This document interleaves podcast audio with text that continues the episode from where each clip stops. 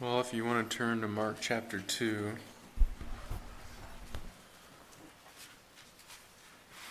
Last week we talked about just thinking about the new year and thinking about what's important and talked about the basics, going back to the basics and things, foundational things that we need. We can't forget, and that most of the time in life it's the everyday things that make the biggest difference and the habits and daily things we do.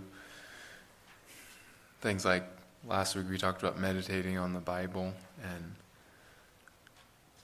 that's what Lord willing want to talk again about this week. Just what is it this upcoming year that would make a difference in our life and walk with God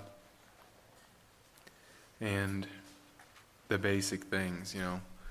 I gave the example last week of the Chiefs' last playoff season loss because the guy didn't line up in the right spot. Just forgot to look down at his feet and cost him going to the Super Bowl. And it's just a basic, you know, looking down at your feet. And that's what sometimes I think happens to us too. We get thinking about these things, at least for me up here, and whatever's going on up here isn't going to matter if you don't have the foundation down here at the bottom. And we want that, we need that. And so for me too, I was just thinking this could be a good reminder for me this week, just this passage here in Mark chapter 2, just starting in verse 1. And when he returned to Capernaum, after some days, it was reported that he was at home. And many were gathered together, so that there was no more room, not even at the door. And he was preaching the word to them, and they came, bringing to him a paralytic carried by four men. And when they could not get near him because of the crowd, they removed the roof above him. And when they had made an opening, they let down the bed on which the paralytic lay. And when they and when Jesus saw their faith, he said to the paralytic, "Son, your sins are forgiven." Now some of the scribes were sitting there questioning in their hearts, "Why does this man speak like that?" He is blaspheming. Who can forgive sins but God alone? And immediately Jesus, perceiving in his spirit that they questioned within themselves, said to them, Why do you question these things in your heart? Which is easier to say to the paralytic, Your sins are forgiven, or to say, Rise up, take up your bed, and walk? But that you may know that the Son of Man has authority on earth to forgive sins, he said to the paralytic, I say to you, Rise, pick up your bed, and go home. And he rose immediately, picked up his bed, and went out before them all, so that they were all amazed and glorified God, saying, We never saw anything like this. Well, what is it? What are the basics here that we can't forget that we need every day in the Christian life to make it to the end? Well, today I just want to talk, Lord willing, about faith. Faith. You know, we could have great preaching and great singing and fellowship and a big building and a lot of people and a lot of things. But if we don't have faith, it doesn't matter. None of those things are going to matter. We could know a lot about the Bible.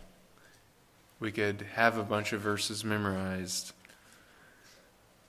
and if we don't have faith, that's not going to matter. We could be diligent about reading our Bible every day, meditating. But if we don't have faith on, in what we read, it's not going to matter. We could do a lot of outreach. We could give our bodies to be burned and give all we have to the poor. But without faith, that's not going to matter. And so just want to think with you for a few minutes on some of the basics, you know, faith. Do we have faith? What does faith look like? What's the result of faith? What's the object of faith? What's the context of faith? And so, this is a pretty shocking little story here in Mark 2, and it's told in all three of the synoptic gospels Matthew, Mark, and Luke. All three of them tell this story. And one thing I want just to bring up the only other thing I'm going to reference from any of the others is there's one word that Matthew includes that Mark doesn't. In Matthew 9, when he tells the story, he, he includes one more word that Jesus says, and he says, Take heart. It's a command. He says it before to the paralytic before he says son. And so just wanted to note that because I wanted to talk about that. But he says, Take heart or take courage to the paralytic man. So the first thing I want to bring out is the context of faith. What's the context of faith? Where does this happen? How do we get to the place of faith? And what we need to do is put ourselves in this situation. We're talking here about the paralyzed man lying on the mat before Jesus.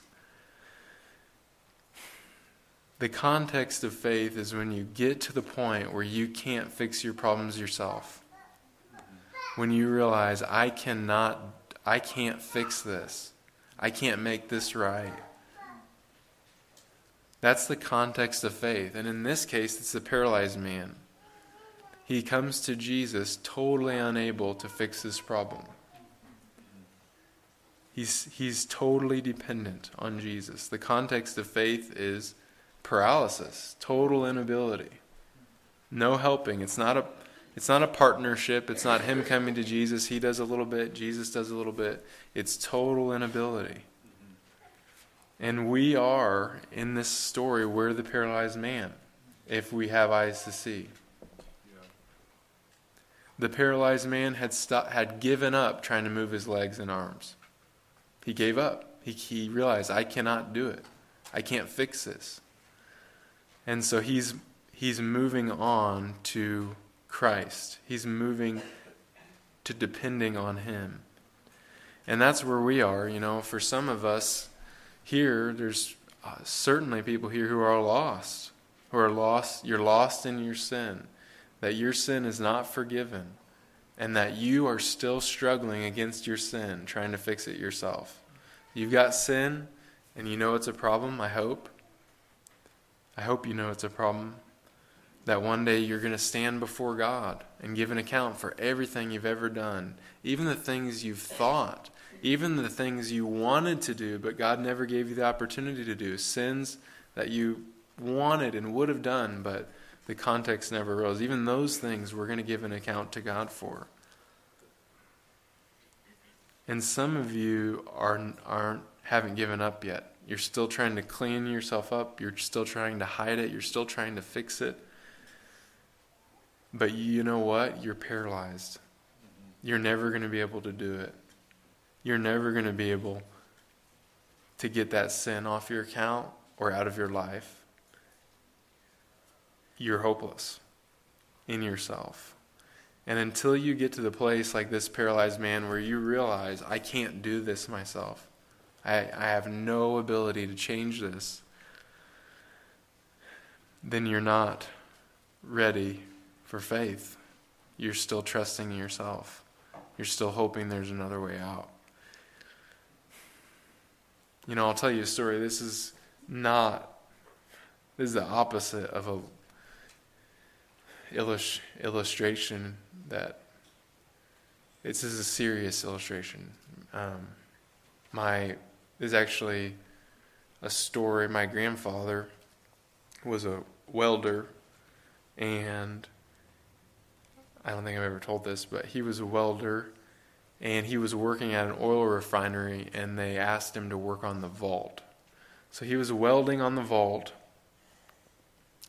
and it had been declared gas free, so that there was no no gas on the other side of the vault. because when you're working at an oil refinery, there's like lots of things going on. Well, anyways, it turned out that it wasn't gas free. And so when you're welding and you're cutting through metal, um, once he cut through, it hit that flammable gas on the other side and there was an explosion. And what happened was the vault door, which was many thousands of pounds, was blown off the hinges and fell on him. And he actually died, is what ended up happening. Um, he, he died. That's how my grandfather died. And if you are lost, you're just like that. You are trapped under a 2,000 pound door. And until you realize, I cannot lift this door, I can't help lift this door. If somebody walks along and you're under a 2,000 pound door and they say, Can I help you? And you say, Yeah, we'll lift it together, you don't see reality. If you say, "Yeah, I'll, here you can help me. I'll get I'll get it up a little bit, and then you take it the rest of the way off," you don't see reality. If you are lost in your sin, you have to come to the place when you see Jesus and He's offering to help you. You're not saying, "I'm going to try a little bit harder. I've got a couple more things I want to do." Maybe maybe I can hide the sin a little bit longer. Maybe I can fix it. Maybe I can be good enough. Maybe I can get my life turned around. Maybe I can do this and do that to fix it. We can't.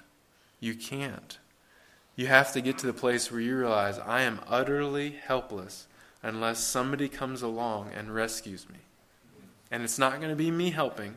It's not going to be me doing a little bit and Jesus doing the rest. It's going to be Jesus helping a helpless person. And that's where we are. That's where I am and that's where you are in our sin. We're lost.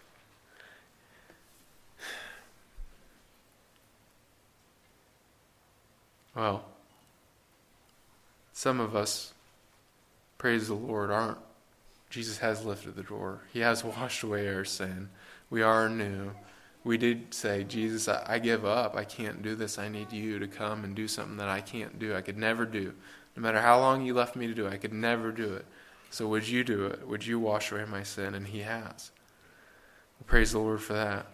But for some of us, the paralyzed man might be our circumstances. And you and I are in circumstances that you cannot change. No matter how hard you try, there's things that you could not change. Even simple things. There's simple things in your life that it looks like you think if I go and I do this, it's going to change something. It may or it may not. You don't know. I'll give you an example. You might believe that you could pay off your house. And you go, all I have to do, it's all on me. If I go to the bank, I, have got the money in the bank, I get the money out, I pay off, and then I take it to the other bank and I pay off my house, and then it's done. And it looks like in your own strength you could do it, but the reality is you can't. There's a thousand things that could happen that could prevent you from doing that. If you're able to do it, it's by the grace of God that you got there safe. It's by the grace of God that the banks don't fail. I mean, that's possible and has happened repeatedly in American history. So there's many things, even things we feel like we can do that in the end really we're like the paralyzed man. We're still totally dependent on God. Emotionally, we're like the paralyzed man. I mean, I know that some of you have felt like you couldn't even get out of bed. Probably this last week. This last year, for sure, many. Or bitterness in your heart, anger and you want it gone. But you have to, in the end, say, God, you've got to help me. You've got to take this. I can't. I can't do it myself. I'm not. I'm not sufficient.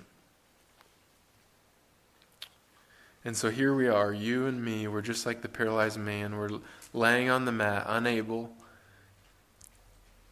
to save ourselves, unable to change our circumstances, unable to deal with things in our, in our life apart from Jesus.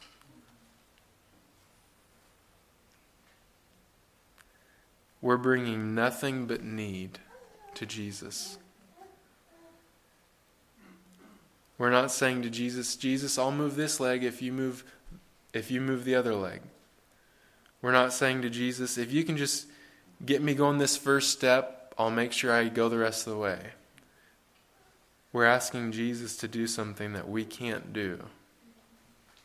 It's not a partnership. So that's the context of faith. Getting to the place where you see your utter inability, total dependence. And then what? Then it's the object of faith. The object of faith. Where are you going to go once you see you're totally unable? Where are you going to go once you see you can't do it? Well, let's look at this what happened. Here, here's Jesus standing in a house. Nobody can get in. But apparently, this paralyzed man had heard about Jesus. And if you look back up in chapter 1 at the end, chapter 1, verse 45, it says, But Jesus, he went out and began to talk. For, oh, no, that's not Jesus this healed man. But he went out and began to talk freely about it. That is what Jesus did. And to spread the news so that Jesus could no longer openly enter a town, but was out in desolate places, and people were coming to him from every quarter. So, he, Jesus, the word was spreading about Jesus because he had cleansed this leper. And apparently, this paralyzed man had heard something about Jesus, heard something that he was saying the kingdom of God was at hand. And he came. Apparently, he asked some of his friends to carry him on a mat. And when they couldn't get in the door, he asked them to lower him through the roof. Or they suggested it. But here he is, believing, I've got to get to Jesus. He's the one that can help me. Jesus is the object of faith. So there are a few things in terms of what faith is here it's more than just knowing, although it is knowing, right? Faith is more than just knowing, although it starts with knowing. He had to hear something about Jesus. He didn't come there. He didn't his friends weren't carrying him on a mat. His friends weren't tearing the towels off the roof to see what was down there. They had heard about Jesus Christ and believed that he could do something. So if we're going to have faith, we have to know something about Jesus. The, that's what Romans 10 says. It says, How are they to believe in him who they have never heard? You can't have faith, you can't believe in somebody you've never heard about. You have to know something about them. And just a reminder, I think I've said this before, but in your mind, you really need to connect these words, believe and faith, because in Greek they're the same word with a different ending. So I, the example I think I used last time was a hammer. Okay, you what do you do with a hammer?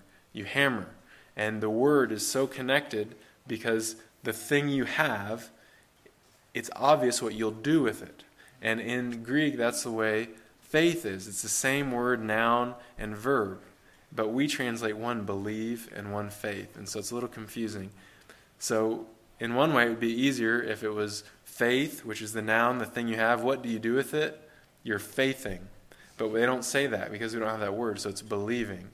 Or if they translated all the words for faith, belief. We have belief. It's obvious what you do with it. You believe. And so the reason I quoted that verse is because it's the same word, um, just in, in terms of a verb instead of a noun. So, how are they to have faith or be faithing in Him who they have never heard? You can't. You can't have faith in somebody you've never heard about. Well, what else? It's, it's, it is knowing about Jesus, but it's more than that. It's believing that what you heard is true. And it's like in Luke chapter 1 when John the Baptist's dad hears from the angel about what's going to happen.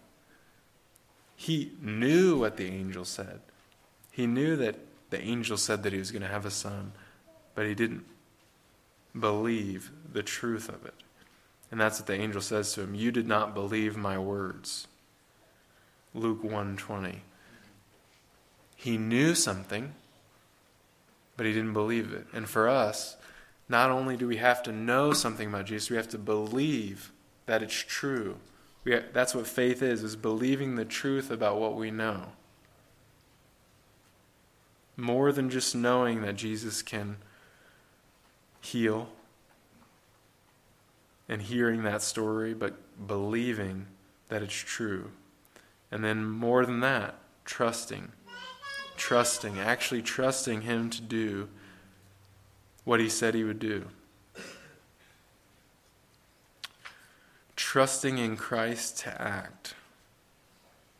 We're trusting in Christ to act. And so here, this paralyzed man comes to Jesus. He's laying before Jesus, and he's believing. He's believing Jesus is going to do something. He knows in his mind, if it's up to him, he's just going to be laying there. He, that's all he can do. He can't do anything else. But he believes that something's going to happen, and that's why he came to Jesus. And it's the same with us. It's more than just knowing, it's more than just believing, but trusting, actually trusting God to do it. And this is this is different.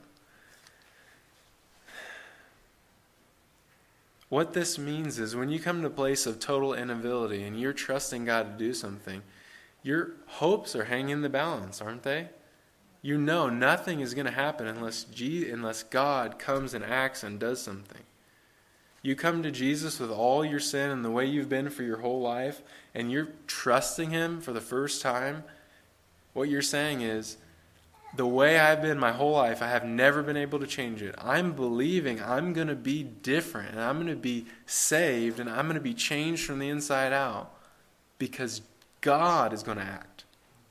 God's going to come in and He's going to do something. And if He doesn't, I'm going to be the same old me I always was. I'm going to struggle with these same sins I always struggled with. The sin and guilt on my back is still going to be there. The only way it's going to be gone is if God, Almighty God, comes down and actually does something in my heart and life and washes me by His blood. And you believe He's going to.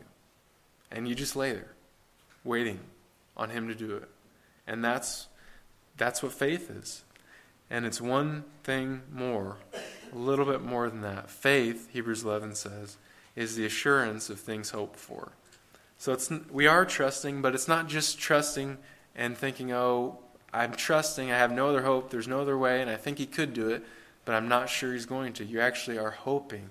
You're you're believing that he he will. He, you want him to, and you're hoping and that he will in in the sense that you think it's going to happen because of who he is.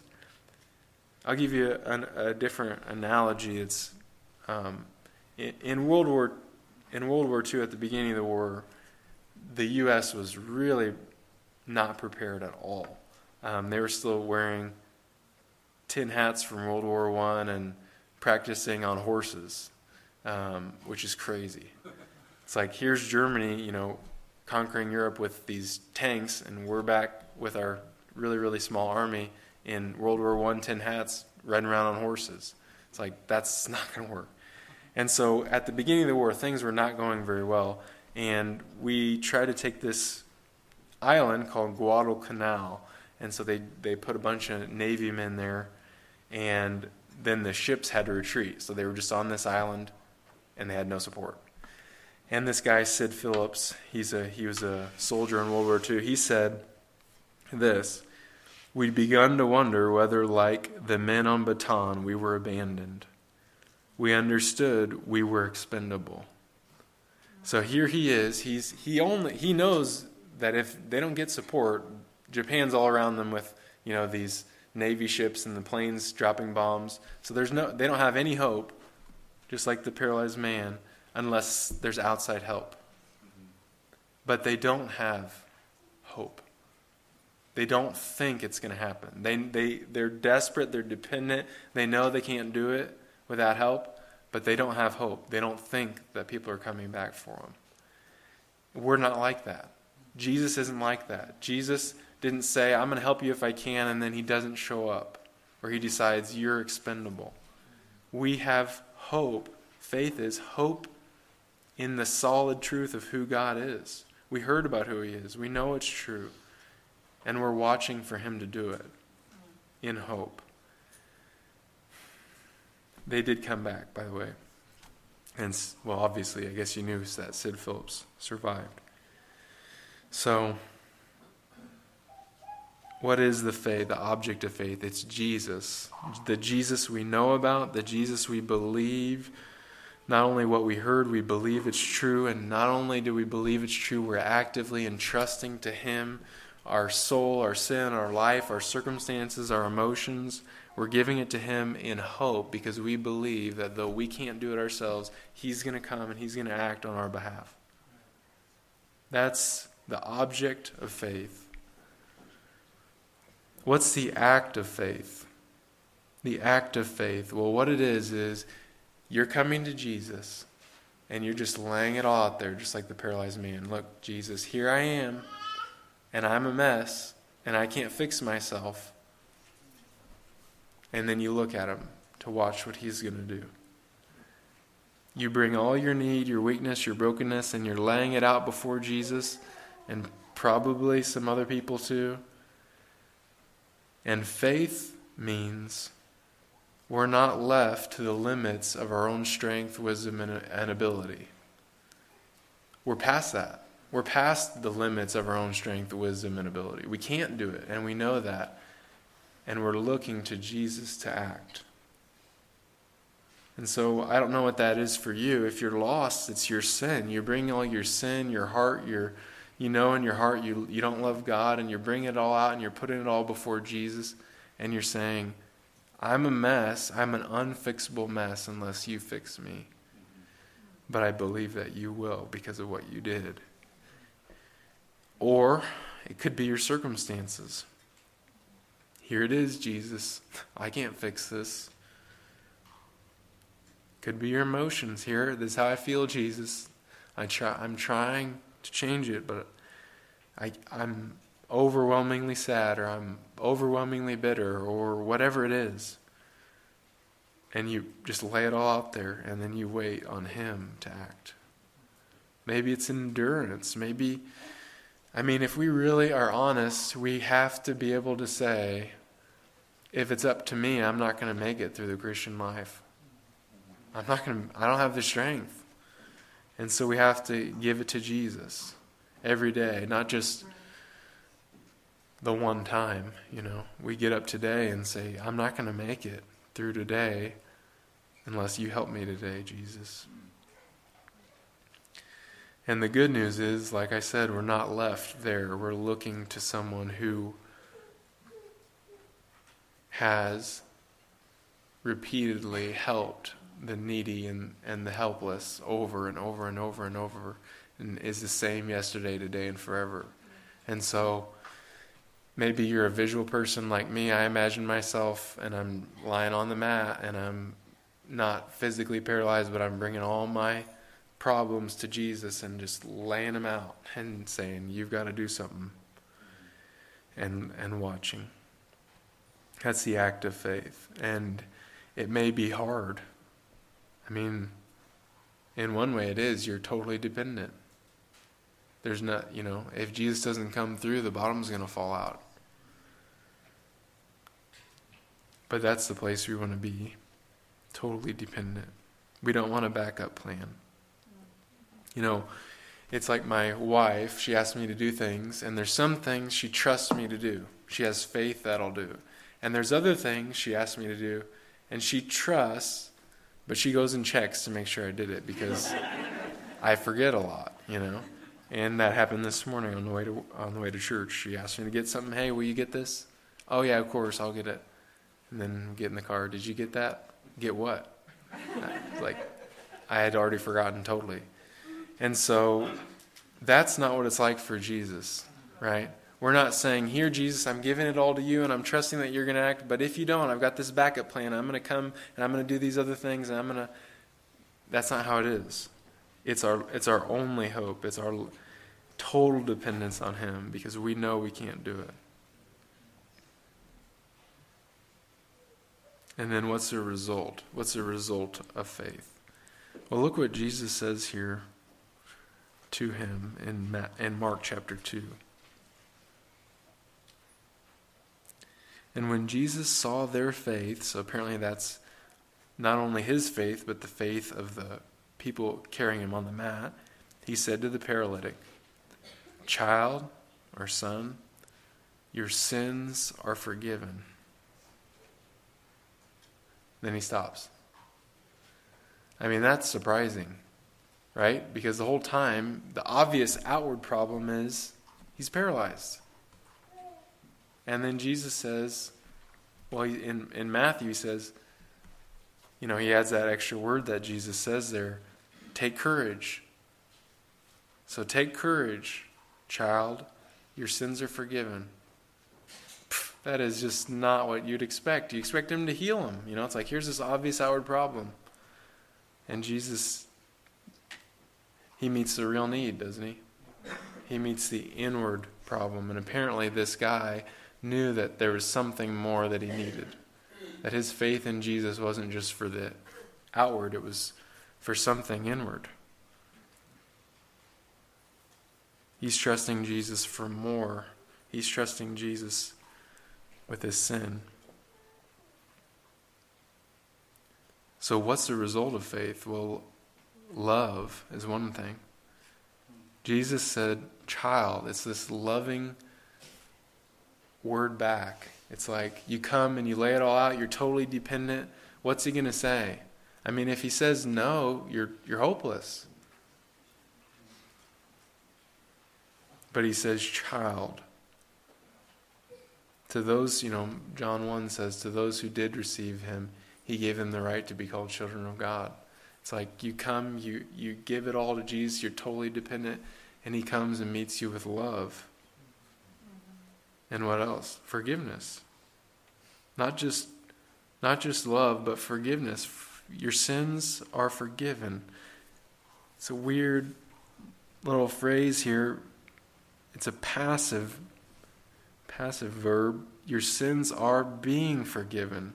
It's like he's emphasizing you aren't doing anything. Something is happening to you that you are passive in. You can't do. But take courage, child. Your sins are forgiven.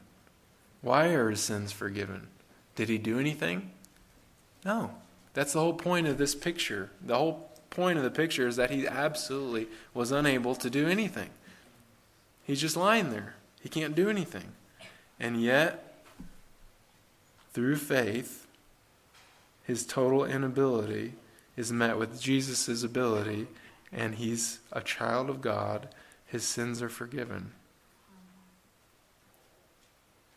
And notice, too, that word, take courage, take heart.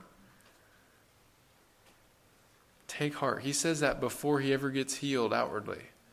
He says it before, you know, the outward circumstance, the obvious, the most obvious thing about him is fixed. And maybe that's what, you know, you need today is just, you need to take courage. If you're trusting God, take courage, you know. He's hears, He loves you. He's already forgiving your sins. He can handle this other thing. I mean, this, whatever it is, circumstances. He can handle it. Take courage, your sins are forgiven. Take heart. Well, that's the result of faith love from God, forgiveness of sins and st- strengthens our heart. So let's just apply some of this to us.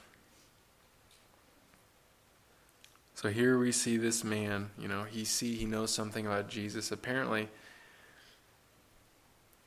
some of the people there are already beginning to think about Jesus being more than a man, you know, and who can forgive sins but God alone?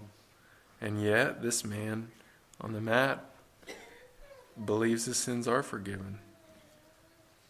It's amazing. Well, what about us? Why is this the basics? Faith. Well, it's not just because faith is how we're saved, it's more than that. You are saved by faith, but let me read you some of these other verses. Saved through faith, Ephesians 2 8 9. We believe that. Justified by faith, Romans 5 1. Forgiven and gain a place among those who are sanctified, by faith in me. Acts 26 18.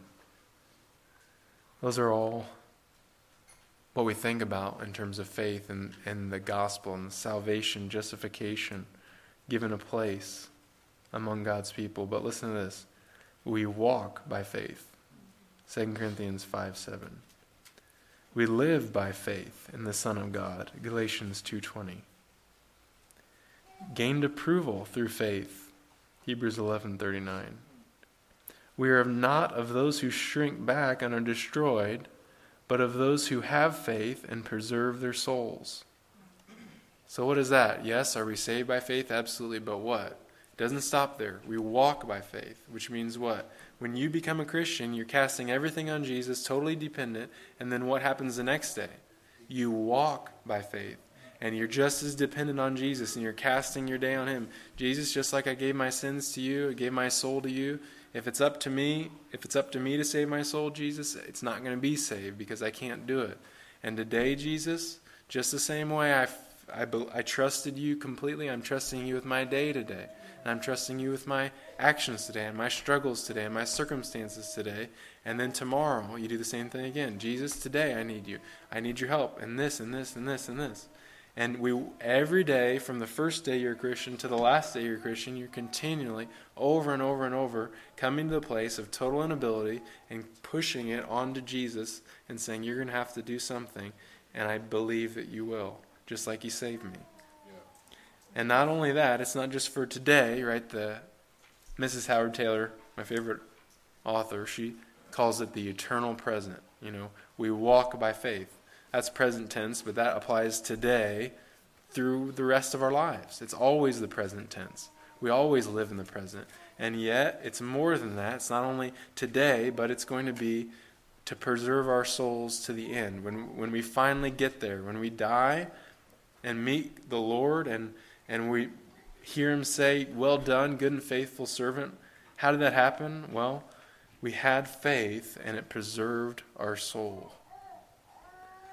And so all this is not just for how we were saved, but we are walking in it today. You and me, as Christians, are walking in faith. We aren't doing it perfectly, and for that, we push it onto Jesus and say, Jesus, I know I'm not doing it perfectly. Here's all the ways I'm not doing it perfectly, and I need you to help me. And so, for you and me, every day, we're going to be faced with the reality that things are beyond your control and ability to fix just like the paralyzed man. And we can either trust in Jesus Christ, have faith in Him, or live in the illusion that our own knowledge and strength is sufficient for today. Those are the only options. Because the reality is we are like the paralyzed man. We don't we aren't sufficient. We can't make it through today. We can't do all the things that we need to do to make it to the end. We aren't we don't have enough knowledge to make the best decision in every circumstance. We've got to have Jesus, and we either see it and lean into Him, or we live in the illusion that we don't need Him. And we, we don't want that, do we? And we know that's true, right? You see it, and you feel like you're a good parent, and then, you know, the cracks start to appear, and you realize you don't really know what you're doing, and you really, it's not really all on you, and you really can't make your kid the way you want them to be. And not only parenting, temptation comes in. You feel like, hey, you know, I'm doing good. I've this sin in my past, you know what? I'm not struggling with that. I haven't for years. And then what? God will open the crack and and and and show you, well, you know what? You're not as strong. I've been the one that's been holding you up. And you realize, well, I am dependent. Loving others, you can't force yourself. You can't pour love out of your, you know, you know, all this um, extra virtue that you've got lying around into your heart for these people that are difficult to love. You can't do it. You got to come to Jesus and say, "Look, Jesus, here I am. I'm paralyzed. I don't have. I can't move love into my heart. I'm, I've got a paralyzed heart. You've got to come and help me." And endurance and daily decisions, little decisions, big decisions. Your your your growth, your your inward you know thought life, your outward actions, your when you're at home, when you're at work, in all these places, we're totally dependent on Jesus, and we've got to trust Him because of who He is and because of what He's always been like and what He always will be like, we can. And so that's our prayer this year, isn't it? We don't want to be faithless. I don't want to be faithless. I don't want to be doubting God. He's good. The same Jesus that looked down at this paralyzed man and had pity on him looks down at me and all my problems, and he pities me just as much. And you too. And so let's pray.